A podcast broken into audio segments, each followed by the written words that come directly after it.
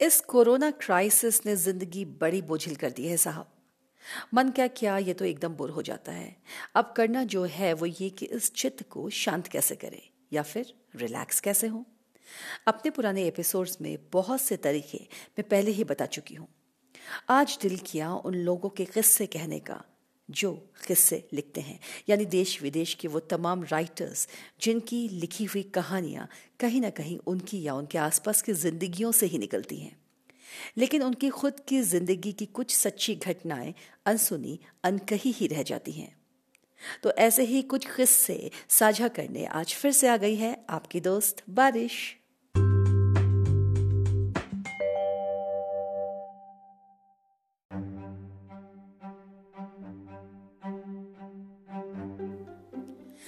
आइए बात शुरू करें मशहूर राइटर शेक्सपियर से, जिनका चुड़ैल पात्रों पर लिखा गया नाटक मैकबेथ अपने समय का एक शापित नाटक समझा जाता था।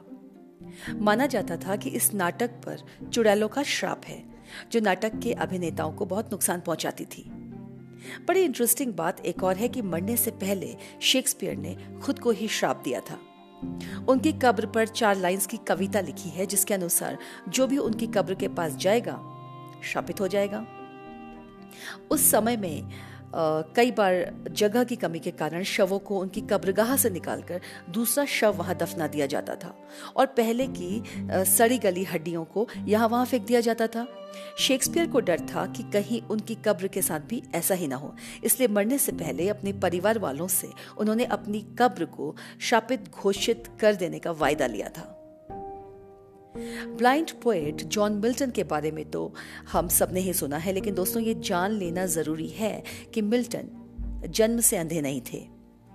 एक जगह वो कहते हैं कि 12 साल की उम्र के बाद ऐसा कम ही हुआ कि उन्होंने आधी रात से पहले अपना स्टडी खत्म किया हो।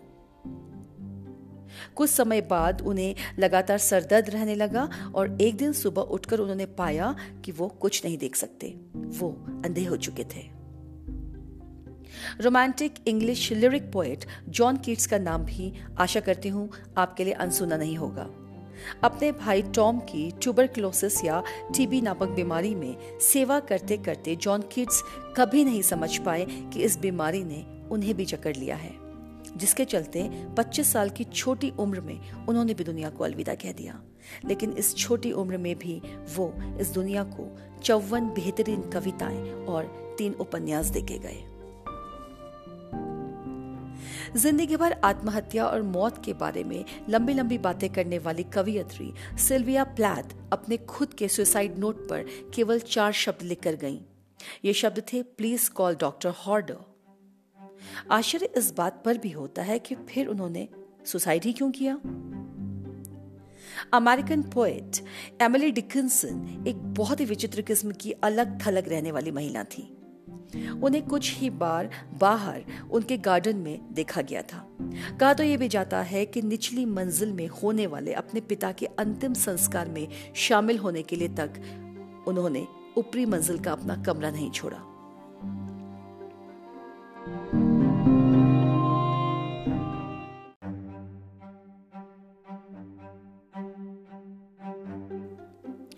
आइए अब बात करें कुछ इंडियन राइटर्स की। जी हाँ सबसे पहले आते हैं मेरे मोस्ट फेवरेट रस्किन बॉन्ड जानकर आश्चर्य होगा कि वो आज भी गोद ली हुई एक गढ़वाली फैमिली के साथ उत्तराखंड के मसूरी में खुशी खुशी अपनी ज़िंदगी बिता रहे हैं। मशहूर लेखिका अरुंधति रॉय अपने novel The God of Small Things के साथ साथ तब भी हाईलाइट में आई जब उन्होंने शेखर कपूर द्वारा निर्देशित ब्लॉकबस्टर द बैंडेड क्वीन का विरोध किया। उनके ख्याल में मूवी में महिलाओं के प्रति दिखाई गई क्रूरता और उसका दर्शकों पर बढ़ता बुरा प्रभाव एक सोचनीय विषय है। भारत में सोशल एंड रिलीजियस इंटॉलरेंस के मुद्दे पर उन्होंने अपना साहित्य अकादमी सम्मान भी वापस कर दिया। अरुंती के novel The Ministry of Utmost Happiness का हिंदी अनुवाद उत्तराखंड के महान लेखक, स्वर्गीय श्री मंगलेश डबराल के द्वारा किया गया, जिसका शीर्षक है, अपार खुशी का घराना। नॉवल राइटर चेतन भगत का उपन्यास टू स्टेट्स उनके खुद के जीवन पर आधारित है। उन्होंने अपनी I I M classmate Anusha से विवाह किया, जो तमिलनाडु से हैं और बैंक में काम करती हैं, जबकि उनके पीछे चेतन भगत अपने बच्चों और अपने लेखन का ख्याल रखते हैं। मशहूर लेखक अमीश त्रिपाठी द्वारा लिखी गई शिवा ट्रॉलॉजी की उनकी पहली बुक इमोटल ऑफ़ मेलुआ के बारे में, वो स्वयं कहते हैं कि लगभग 50 पब्लिशर्स के रिजेक्शन के बाद तो उन्होंने हताशा में गिनना ही छोड़ दिया था।